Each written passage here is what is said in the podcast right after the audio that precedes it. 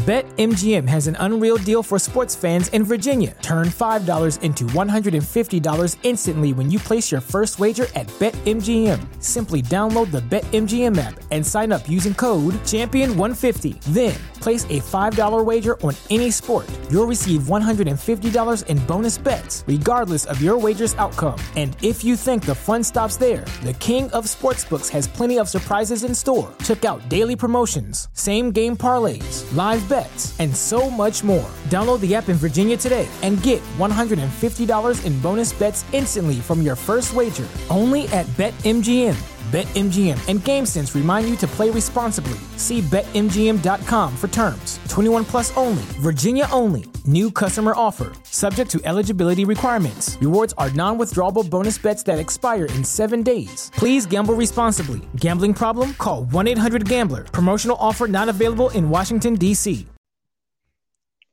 Welcome back to the Real Futbol Show. I'm Lizzy with co host Geno Gonello to talk all things World Cup preview as the USMNT, Canada MNT, and Mexican national team take on their rivals starting tomorrow, Monday. How are you doing, Geno? I'm doing well. Uh, it's World Cup start day. It's Sunday now that we're doing this podcast, and we're getting ready to kick off the World Cup in about 45 minutes. Um, at time of recording. So I'm excited for it. I am ready to get to the actual soccer of it all. Um, obviously, the politics of it all are important to note, um, but it's finally time to actually play on the pitch, and I'm very, very excited for that. I truly cannot believe we're here at this point. It's Can't World either. Cup. Can't believe we're here in November. You know, Also a point. um, absolutely crazy. Um, but to kick on, we have the USMNT take on Wales tomorrow in arguably their biggest match to start off the tournament. We know they play England and then Iran, but really it all stems from a victory, loss, or draw against Wales. yeah. I what mean, are you it, thinking? it, it can make all this. is- This game is going to make all the difference in the tournament. Yeah. It will. Um, I think a draw at least will take a lot of the pressure off going into the English English match, the England match. Um, but a win would really, really help uh, as they catapult themselves forward towards the last two group stage matches. So this is a very, very big match. I am a typically pessimistic person, so I'm not feeling too great. Uh, I'm very nervous to watch the game tomorrow, but at the same time, we're at the World Cup. We were not here four years ago, so we have to take joy in that at the very, very least. Um, and That's kind of sad. It, it is kind of sad. It is kind of sad, but That's not great for you. no, it's not. It's not great. It was not a good moment. It was not a good moment. We're past No. it. We're past it. We're Oh, past okay. it. It's 2022. It's not 2018 anymore. Nope. And we're here. And it should be very interesting. That's what I'll say. It should be very so. interesting. There's definitely going to be, I'm sure, some twists and turns to this story that we're not expecting. Okay. Well, on that note, um, to give a little bit of foundation, going into the tournament, Greg Berhalter and Tyler Adams spoke this morning. The head coach has named Tyler Adams captain for the entire World Cup, which is a very odd choice given that the US men's national team style is usually going game by game and naming one individual leader for that particular game. The US men's national team historically has not had one figure to lead throughout much time. Um, I definitely did not think Tyler Adams would be taking that captain's armband, but then again, there's no experienced figure that would take lead in that race. The only player who's seen World Cup experience is DeAndre Yedlin, but there's nothing assuring him that he will see time on the field, and you really can't have a captain from the bench Yeah. legally and technically. So, so there was no uh, significant player. If you want to talk backline, maybe Walker Zimmerman, but even with behind at the goalkeeper, it's still an unsure conversation. Though when announcing the roster and asked, Greg Berhalter said that the team is leaning towards Matt Turner to starting goal as their number one.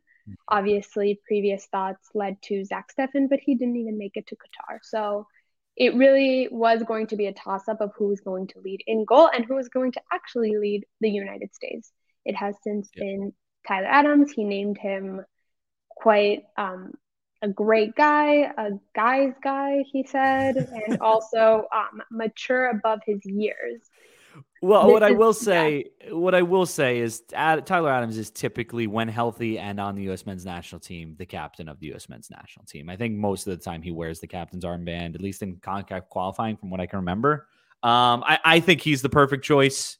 I think he's a guy that, out of anyone there, I think he's the most. Uh, I think he's probably one of the bigger leaders. I mean, we don't know what goes on inside the locker room but I think he is one of the bigger leaders on that team. Guys seem to respect him. Uh, guys seem to follow him, uh, follow his lead. He has continuously proven himself at each stage that he has um, that he has kind of gone to from Bundesliga to Premier League I think he's the perfect guy. He gels that midfield. He is the heart of that midfield. So I have no problems with it. Um, I don't think that there's anybody else other than maybe Pulisic that you could put yeah. at there, but I wouldn't personally put him as the captain. Oh wait, interesting. Why? I don't know. I just he doesn't seem. He obviously is outspoken. He speaks out when he has to and all that stuff. But I think that Tyler Adams is more of a leader figure. I don't get the okay.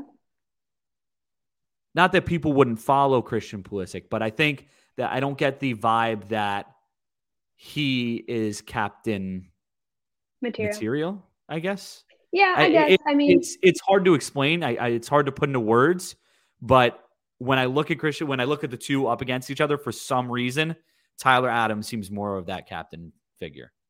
I mean, yeah, I think we should emphasize that the bar is really low because there is not one predominant figure on that team. But yeah, yeah Christian Pulisic is hot-headed and outspoken and whether you're looking for a captain to calm the field, he will not be that guy. But I I think the guy I think the reason you choose Tyler Adams is because if you watch every single US men's national team game, somebody goes down, gets hit with a hard tackle, Tyler Adams is the first guy there to defend him. Tyler Adams is the first guy shouting things out. Like I think Tyler Adams, at least from what we've seen, has shown the most leadership potential out of the entire U.S. men's national team that I can think of off the top. I mean, you barely could figure out who your number nine is, so it's not going to be whoever the number nine is. You don't know who your starting goalkeeper is. It's not going to be, you know, you know it's Matt Turner, but still, um, the back right. line no, yeah. personally is not I mean, I know they're leadership figures on their own teams, and I know Walker Zimmerman has a case with his what he's done off the field and how he's led the charge in certain things off the field. But I think on the field, Tyler Adams is the best choice there. I'm not, I'm, I don't really know who else it would be personally. Well, that's, I think that's my point. I think Greg Berhalter's rotation style has led to mm-hmm. uncertainty on the field. But now we know that with Tyler Adams as captain, he's most likely to make those three games in the group stage, and we don't know, potentially beyond. But heading into this game against Wales, their head to head record does lean in favor of Berhalter's side. They've beaten Wales once before and then drawn once. Mm. So Wales has never left a game victorious, which I guess, I mean, friendlies are always friendlies and yeah. not mean anything, but that's where they're headed. And the United States record in the past five games does trump Wales. Wales has not won in their past five games, whereas the U.S. men's national team come in with two victories, three draws, and one loss. And we know that loss was in the friendly against Japan, 2 0, which was definitely concerning. Um, they won also in a friendly and in a um, CONCACAF Nations League match. So they hold the record. It's definitely interesting, but who knows? Who knows? Now, doing starting lineups, I have my thoughts, but I would love to hear yours first. You know.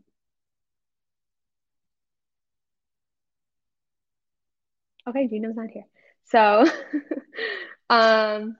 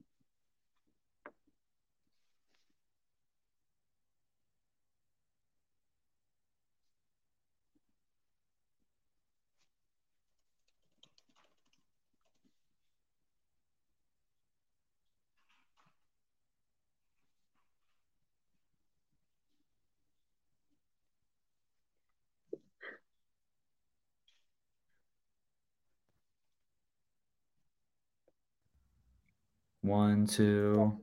Yeah, yeah, yeah. Of course. Hear you perfect. No, I hear you. I hear you. One. I hear you. I did before, but not anymore. Not anymore. I did before. I did just like a second ago. No. No. No.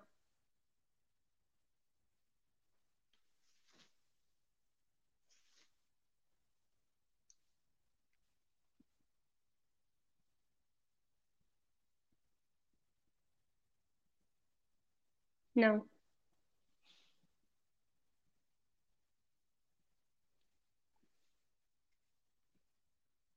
No.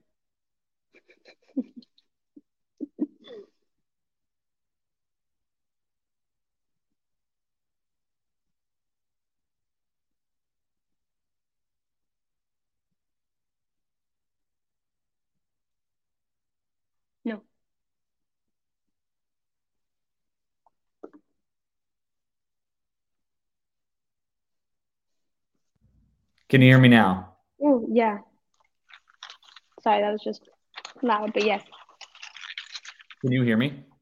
Yes. Okay, cool. Honestly, I'm just going to leave it like this so we don't have this interruption again.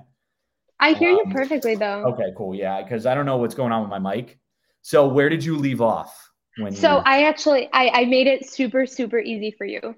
So in minute, I think it was like nine, I said, um, I have thoughts on the starting lineup, but I'd love to hear yours first. So if you literally just go into a starting lineup, Yeah, yeah, we can edit this whole bit out and then we're perfectly fine.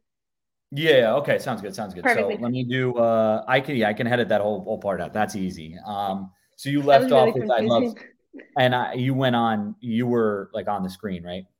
Yeah, but it was Yeah. really weird. I didn't know you left. I thought you just zoomed into me. So I was like, Geno? Well, yeah. I didn't know. Uh, I didn't know. For some reason, when I did this, it just brought me up. So Yeah, no, it brought you up and then it brought me up. yeah. And then I I I didn't know. But um no, I think it was like minute nine or something. Yeah. No. Um, I'll find. I'll find it. That's easy. Yeah. Okay. then Sounds it good. So I'd love So- to hear yours first. So Okay. starting lineup. Okay, sounds good. All right, I'll like we'll do like a three, two, one, and I'll go. Yeah. All right, three, two, one. Yeah, so I think that when it comes to the starting lineup for the U.S. men's national team, I think your back line is going to consist of Anthony Robinson on the left. I think Mhm. you got your right back situation. Seems like it's going to be Serginho Dest Yeah. because it seems like he's healthy. It's going to be Walker Mm. Zimmerman at center back, and it's a matter of who plays next to him, whether it be Aaron Long or Tim Ream. I think I prefer um, Tim Ream personally. I would but- prefer I would prefer Tim Ream. I think. Oh, okay. Um, I think Okay. I would prefer him. I it, it's it's hard because I think Tim Ream is more physical, is better alongside Anthony Robinson, obviously because he plays Yeah. next to him. Obviously, there's the factor that he has not played against alongside Walker Zimmerman many times, if at all. He has not Right. played for the U.S. men's national team in last year. But I think Tim Ream is your center back, in my personal opinion. If you bring him in to combat those physical style players, the Premier League style players, the the the the big thing that was a huge point that Greg Berhalter ma- ma- made was the physicality of the teams that they'll be facing. I think you have to put Tim Ream in there. Obviously, Matt Turner is your starting goalkeeper, um, as it seems he's healthy alongside Serginho Dest. In the midfield, I don't think there's any question. I think it's Weston McKennie, Yunus Musah, Tyler Adams in the midfield three. On the left side, it's Christian Pulisic. In the middle, for me, it's Josh Sargent. Okay. Whether Josh Sargent will be the starting striker, who on earth knows? Because Interesting. I can 100% see Greg choosing someone else, but I think Josh Sargent is your starting number nine. Okay. And on the right side, I think it will be probably Gio Reyna, Yeah, obviously. but I wouldn't be surprised if Tim Weah would be Mm. featured there. I think Gio Reyna's like if he's looking for something different and he's looking for something speedy or someone who can get in behind the back line, then Tim Weah is the guy I think that features there. But again, like I said, I can't imagine it won't be Gio Reyna. Right. I do think Gio Reyna um, is the best option. I think he's one of the U.S. men's national team. I think, players. yeah, I think he's one of the best players too. I, I would Yeah. agree. Um, I think to your point about Tim Ream or Aaron Long, historically we would think Aaron Long just because of the partnership and the work he's done alongside Walker Zimmerman, but Berhalter has shown through his selection in the World Cup roster that he's favoring individuality over U.S. men's national team history. Though I do want to point out that it contradicts what he said um, in an exclusive interview with us a couple weeks ago, where he said he's definitely putting into balance the history they have together, um, players' ability to mesh well with the team, and club performance to an extent. Um, he did mention that last and made it a point to say U.S. men's national team history is super important to us. We've been monitoring these players at our camps, they've been training together. But obviously, at the omission of Ricardo Pepi, we know that um, to a certain extent that's not true. So I wouldn't be surprised if Tim Ream comes on. He hasn't seen time with Walker Zimmerman at the back. We don't know if there's a duo there, but he seems to be prioritizing individual moments and individual performance at this point. So again, not a surprise to me there. So Serginho Dest is definitely an interesting figure. We've seen him on and off injuries for a while. Um, so no stability there. It's a little bit concerning because obviously you want kind of a brick wall at the back. And I'm not really sure you're going to get that. You have a couple players, which is definitely interesting with the U.S. men's national team, that are considered glass to a certain extent. Gio Reyna being one of them, Serginho Dest being one of them. Um, concerning, obviously, because this isn't a one game tournament. You have two difficult games ahead. I know a lot of people put it past the U.S. men's national team to beat Iran easily. I don't think it'll be um, Yeah. such an underestimated victory, but that's also concerning. If you play your strongest team and they get injured against Wales, you pretty much have two gaping holes. So that's obviously a huge concern. I, in my starting lineup, put Ferreira over Josh Sargent. Historically speaking, we know he plays as the desired number nine. Yeah. Josh Sargent hasn't come in in the past, but why did he make the roster? I he he's at a great moment right now in his club. I. I just think but- that I think personally Josh Sargent is the best number nine that currently the United States can put up front right now. I, I don't think that again, this all stems from, I guess, maybe the way I wish the United States played rather than how Right. they do play, I guess. But Jesus Ferreira has not been solid. I mean, he hasn't scored in his last what seven games in regular um, in in MLS play, and hasn't scored in a while for the United States men's national team. Uh, Haji Wright hasn't even featured for the U.S. men's national team uh, more than maybe a couple times that I can remember. I have to look up exactly. I forget what we said, but for me, Josh Sargent is the best number nine. I think he is physical up front. He knows how to deal with the physical center backs. I think he can attack in a way that's different and better than the other two options. I think he can get ahead on the ball. I think he can pass the ball and use him as a target man. I personally think that Josh Sargent should be the number nine. I think the way he's playing, and I think the way that he has uh, proven himself in in this to make this World Cup team after so much doubt was cast against him. I think Josh Sargent should be your number nine. As we mentioned, who knows what Greg does, but that's my personal opinion. Yeah, I mean, it's definitely concerning. But turning it over to Wales, again, they come in with no victories in the past five games, and they are suffering injuries of their own. Mm-hmm. Um, Allen, who Joe Allen, who we know is likely to make that starting lineup, hasn't played for Swansea since September after nursing um, a hamstring injury. So, and we know obviously Gareth Bale has been crucial for LAFC in their final game, but prior did not feature absolutely at all. So, it'll definitely be interesting from their perspective. But to finish off the US men's national team segment, we definitely have some exciting videos. We have Greg Berhalter speaking to us exclusively about what his take is on the tournament. We are really looking at it as two tournaments. You have the group phase, mm-hmm. um, which you need to be in the top two to earn the right to play in the knockout phase. And we can't get ahead of ourselves and, um, and think we're just going to fly into the knockout stage. The group stage is very competitive every play, every action matters to the result and, and to you getting through to the next round. So we, we take that first, and then we try to move on to the knockout stage. And once we're there, it gets it gets fun because anything can happen then. And we know that if we play our best game uh, on that day, we can beat any team in the world.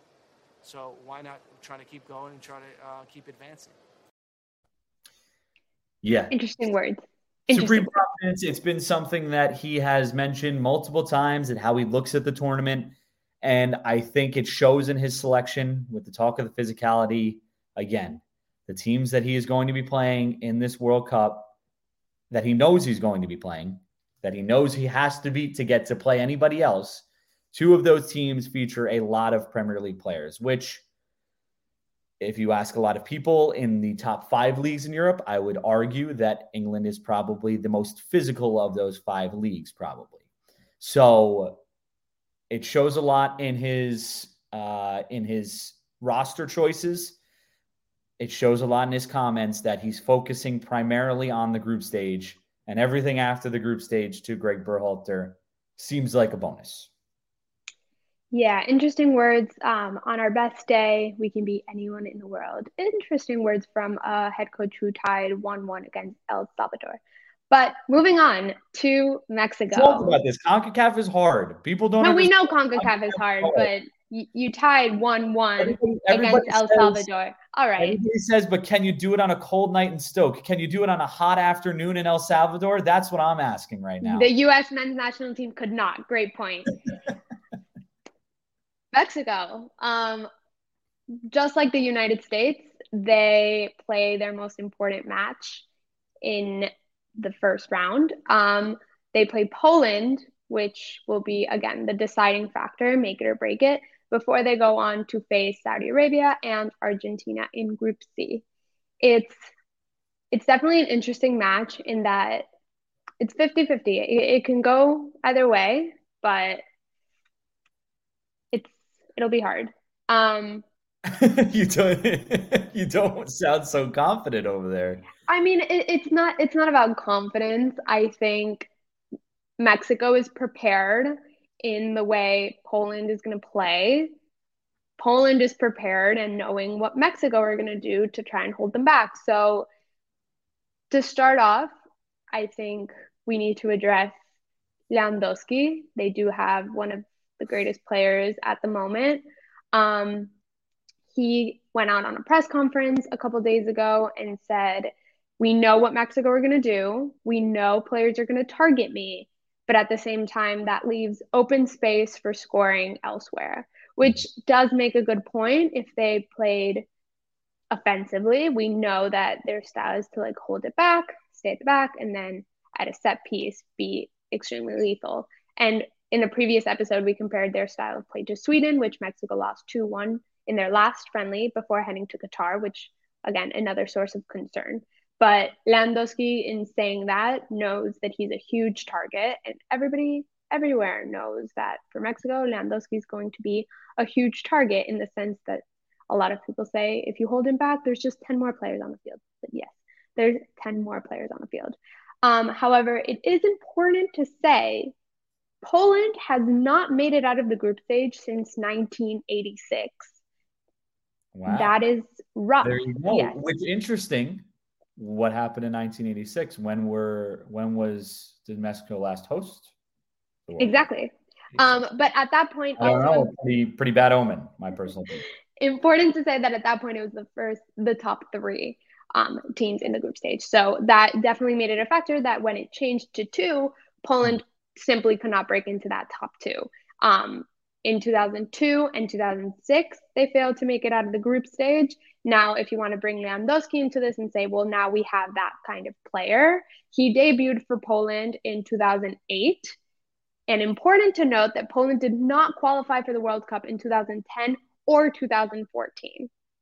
And so it, it definitely becomes an interesting factor. Historically, Poland as a nation does not do well in international tournaments. There's mm. been a lot of speculation and a lot of attention on Lewandowski, but as a whole, they have not performed well, which gives Mexico way. Yes, we definitely don't have that one highlight figure to look up to the way that Poland does, but that might just give them the edge. And heading into a potential starting 11, um, I'm going to go for Guillermo Ochoa, Jorge Sanchez, Cesar Montes, Hector Moreno, Jesus Gallardo in the back line. It's no prediction there. I think we've seen it in the past couple friendlies. That's going to be the back four. When it hasn't been, it's just because Jorge Sanchez has been replaced by Kevin Alvarez because he's been away with Ajax. So when um, Tata Martino opts for like a Liga MX starting 11, that's when Kevin Alvarez comes in. A great second choice. A great second choice. Um, and then the midfield gets a little interesting.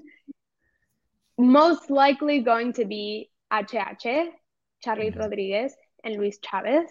Now, there's been a lot of talk of not including Edson Alvarez, especially um, when it talks about his stature. One of the tallest figures in the men's national team. And when you're talking set pieces, we want him near that goalpost. But I think Tata Martino is going to opt for an offensive midfield, knowing that Poland is going to stay back. So having Edson there provides a great defensive opportunity and a great defensive player. But if he opts for that offensive style, then um, he's going to be benched, which bars the question why are you benching arguably one of your best players? But different question. Um, and then that top three, difficult to say, you know, but Chucky Lozano, Henry Martin, Alexis Vega. There's been a lot of talk, obviously, about Raul Jimenez. I don't think he's um, ready, fit enough to start against Poland, which is why Henry Martin is going to come into play. If he is fit, then yeah, he'll start. But if we're talking again, that hierarchy that Gerardo Martino has set forth, it's Raul Jimenez, Henry Martin, Rogelio Funes Mori. If Raul is not fit enough or not in rhythm enough, we know he's healthy enough from injury, but what we saw against Sweden is he's a little bit off rhythm, missing those runs a little bit back when Chucky was forward. Just the timing is a little bit off, which is normal for a player who hasn't seen the field in several weeks. So mm-hmm. obviously knowing that, we know Henry Martin can come into play. He's been in great form for Club America, scored, I believe it was 12 goals in the regular season, which record great. Good by any standards, good in any league. Exactly. And though he might not be that associative number nine that Tata Martin always talks about, he is that figure of stand-in. However, we know that if Raul Jimenez doesn't play, our number nine is not that star player to look forward to. We yeah. want Chucky Lozano to thrive on the wing and Alexis Vega, which I personally had said previous occasion that I'm very excited for. I think he's going to seal his move to Europe, but we will see that a little later on. So it, yeah, it, just going on to the matchup yeah. as a whole in terms of the Poland Mexico matchup, I, I think yeah.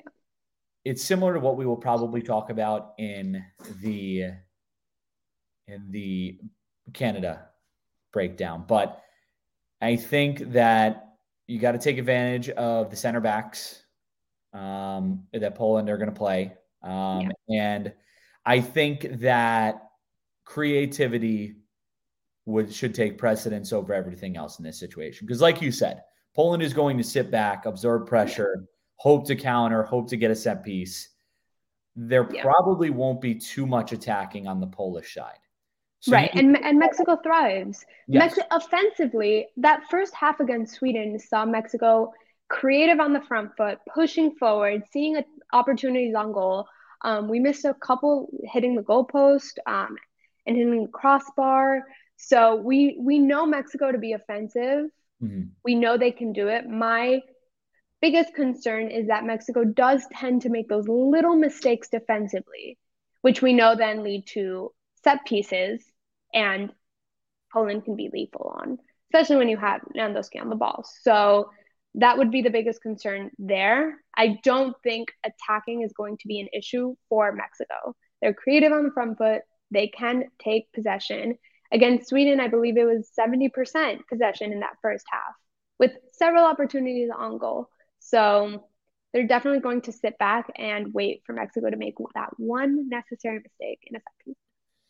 Yeah, it'll be interesting because, like you said, I mean, it seems like it's not going to be with players like Chucky Lozano and the players that Mexico have creativity, creating space, creating those creative balls will not be a um, a problem. It becomes then finishing those creative balls or finish, finishing those creative moves yeah.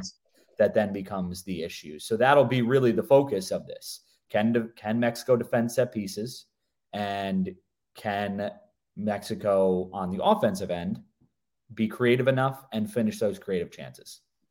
Yeah, and to your point, there's also been a theory going around within Mexican national team camp of adding Nestor Araujo over Jorge Sanchez. Now, defensively, Jorge Sanchez is superior. However, Nestor Araujo does tower over a lot of players. He his physicality trumps Jorge Sanchez, trumps Kevin Alvarez, and measures up to Poland. So, speaking about those set pieces, you want a player like Nestor Araujo on the field, which kind of puts into balance well, do you want superiority defending, or do you want that towering player near your goal um, on those set pieces? Very interesting. He's great with his head. So there's a lot of choices for Tata Martino. I think we're going to opt for an offensive style of play, benching Erick Gutiérrez, benching Edson Alvarez, and then obviously the question remains: Are you benching Raúl Jiménez? Many yeah. think we will. But I do also want to point out that Mexico are not the only team suffering from injuries and the only team holding on to a player who is not ready for that first game. There's been a lot of talk of only Mexico having Raul Jimenez and hoping and praying that he'll be ready. The World Cup in November has forced injuries to become the main topic of conversation, and we're seeing players drop, unfortunately, like flies heading into their first game. So it's not unique to Mexico. It's interesting. I do think Tata Martino has a contingency plan, which is why he talks consistently about that hierarchy. So not unique to us. Definitely important to point out to the fans that are extremely concerned about Mexico being the only one to suffer injuries. Yeah, I mean, we're going to talk about it in a little bit. Uh, when we talk about Canada, we're going to talk about we you can talk about it with the United States. With the, you know, obviously Sergiño Dest says he is ready, but who knows if he actually is fully fit? Um, Luca de la Torre is definitely not fit for the first match. That was made clear by Greg Berhalter when we spoke to him after the roster announcement. So it's not just Mexico. I mean, it's, it's everybody. With, with the way this World Cup is and the timing of it and everything, the amount of games these players have played over the last few years with COVID and everything getting jumbled up, the moving back of the Euros, barely having any breaks. Mexico is not the only team dealing with this. And it wouldn't surprise me if we have a kind of crazy tournament because of how many injuries and even that even now there's still the possibility for injuries in this World Cup due to the workload that these players have right. over the past 3 years. Yeah, I do want to say though I think Mexico is one of the better prepared teams in terms of injuries. We knew early on that Tecatito was not going to be fit enough to make into that roster. There's a lot of conversation into why he was still part of the conversation, whether he was going to make it, whether he wasn't, um, why he was included in that preliminary list. I do think it was a sign of respect by Gerardo Martino and the national team staff. He was never going to be fit enough to make it, and no one pretended that he would be. So we found that out very, very early on. Raul Jimenez, again, we knew what we were dealing with, and we had a contingency plan. I don't believe France did with Benzema. Lukaku, we also just found out he's out. Mane with Senegal. There's so many starting figures that have been dropped from their roster. And I don't think normal, but I don't think these teams had a contingency plan for that. So that leaves Mexico prepared. Whether that makes it better or worse, I don't know, but at least they were prepared. that's all that really matters, though, right? You know, that's all that really matters. Does it, does it, I think winning matters. Well, it, would be important to win before the winning. Before the winning, I think the only thing that matters is having the contingency plan to, to, for all possible worst case scenarios. Um, but yeah, it's uh, you know, sorry for the ringing, constant ringing on my end. If you can hear that over there, my friends who do not watch soccer consistently, uh, one of my buddies just uh, texted me the exact the exact text was, um, "Are we going to be good at the whole soccer thing?"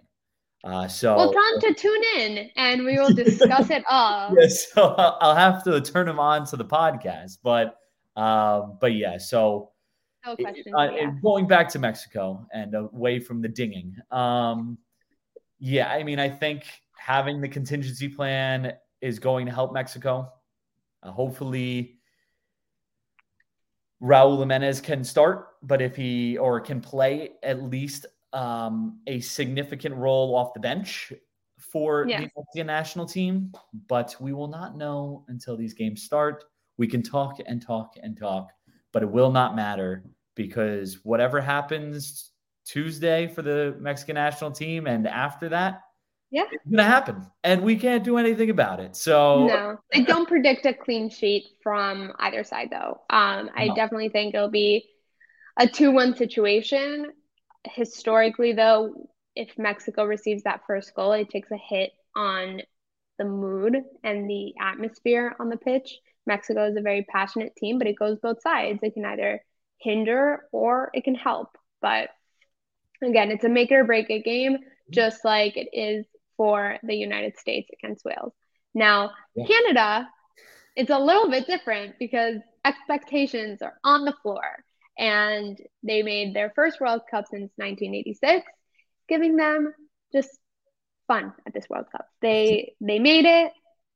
They are a dark horse. John Herdman, their head coach, has talked continuously about their ability to be that dark horse, um, their expectations, what they want to do at the World Cup. I think internationally, no one is expecting Canada to shine through, especially barring all these injuries that they've had to yeah. go through and plan for. You know, goalkeeping situation is not great, but Geno, lead us through Canada and MNT. What can we expect against Belgium? Yeah, so I mean, I think the beauty of this Canadian men's national team is the fact that they don't literally, there's not one person in the entire world that is expecting them to get out of this group. so they're there, they're going to go, they're going to play the way they play, and they're going to go out there with the free spirit of not having any pressure on them to perform. They, it seems, will not have Alfonso Davies. It doesn't seem like he will be fit for at least the first match. He's okay. still dealing with a hamstring injury, which those are always very tricky. Yeah. Um, so who knows what capacity he plays in.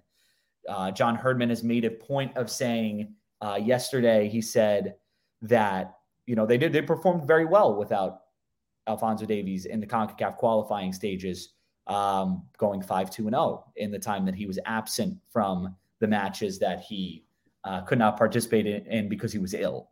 Um, so Alfonso Davies not having him may not be a make or break in terms of, I guess, the results, the final results. It may not make a difference not having him, but having Alfonso Davies obviously changes a lot for this Canadian men's national team because he is, without a doubt, the best player on the yeah. team. Um, so they'll be without him. There's new injury news as well now. As we know, Maxime Crepeau is not on the roster because of the injury he suffered during the uh, MLS Cup final. It seems now that it's possible that their starting goalkeeper, Milan Borjan, will not or may not be available as well. He's dealing with a little bit of a knock. So uh, that's an update that was provided yesterday. And then Canada's most creative midfielder, uh, Stephen Eustaquio or Eustaquio. I'm not entirely sure how to pronounce that, so I apologize. But he is their most creative midfielder, and it's possible that he will not be available as well as he also picked up a knock. So a lot of, as we mentioned, yeah, a lot of injury problems for a lot of different teams. Eh, you know, Canada up there with the worst of them. You think about France with Kanté and Paul Pogba and Benzema just recently. So uh, Canada is already suffering some setbacks.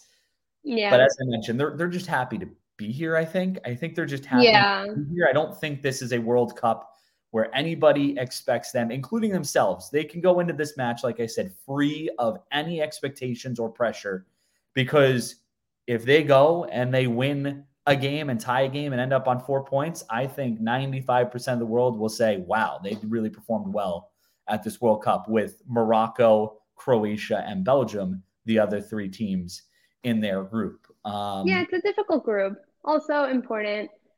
They didn't even plan a World Cup kit. During yeah, the qual- yeah. CONCACAF qualifying cycle, their own organization didn't even think they would make it through. Exactly. Um, but back to the goalkeeping situation, I think we think Dayne St. Clair is going to step in, Minnesota United's goalkeeper. Yes. He during the regular season did well. He managed a significant number of clean sheets. They did not make the playoffs. Wasn't obviously entirely Dayne St. Clair's fault, but we've seen him to be a decent goalkeeper. He has two caps, I believe you said, with yeah, um, the Canadian for, for, the for the Canadian men's national team, as far as I have seen. So, um, all right, well, like a, a newish um figure, which wouldn't be unique to the World Cup. We see Louis van Gaal, um, the Netherlands head coach, call up a lot of new figures. Xavi Simons is coming in to that team without ever having played a senior match with Netherlands. So doesn't necessarily mean a bad omen, but as you said, they are very happy to be there. They're the underdogs. If yeah. they do manage to walk out with four points, no one will bat an eye but celebrate. So the expectations mean a lot. Whereas for Mexico, we know the expectations are nearly impossible. And for the US men's national team, it does mean round of 16. And then from there, I think everybody will be content. But for so here, have, yeah, for here, it's not, you know, there's, there's not, which is great. I would love to have, like, I personally, when teams, in my personal opinion, when teams don't have that pressure, that's a lot of the time when they can perform to their fullest potential. So, um, it'll be very interesting to see Canada. Uh, Dayne St. Clair is the only other goalkeeper currently on the roster that has any caps. Um, James uh, Pantemis it does not have any caps for the Canadian men's national team, as far as I have, um, as far as the research that I did uh, stated. So I would assume it's going to be Dayne St. Clair. I think he, he, like you said, he had a good season in the MLS. He made the All Star team which was great. Um, you know, he he performed well. How that translates to the World Cup is a different story. Obviously, national team is a different story than the MLS. You don't get as much time to train. You don't get as much time to work that relationship and that chemistry with those other yeah. players. So, uh, well, yeah, I think it, it'll definitely be interesting across CONCACAF nations. Now, we're going to be hosting the Real Futbol Show after every round of games. So US plays first, then Mexico, then Canada, and then we'll meet up to talk about all the action that we saw during that first round of matches. I think we're also going to be doing some previews beforehand on Twitter as well. So if you see this little ticker at the bottom here, it Follow says it. where our Twitter is and where you can find us on Twitter and Instagram. So stay tuned on both those because we'll have that. Um, before we wrap up the Canadian men's national team talk, though, real real quick on their game with Belgium, I think it's important to note that they're going to have to utilize their speed up front Yeah. to um, find any sort of way through against this Belgian national team. Uh, they'll have the Belgian national team is the oldest team at the World Cup. They have old, aging, slow center backs. So utilizing their speed up front is very important for Canada in this match. And then defensively, the creativity of the middle five for Belgium is going to be the end all be all of Canadians defense. Definitely interesting. yes. But yeah.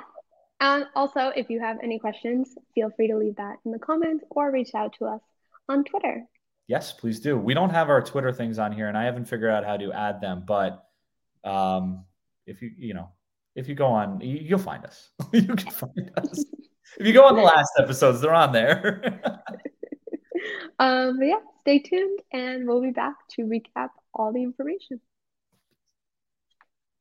See you next time.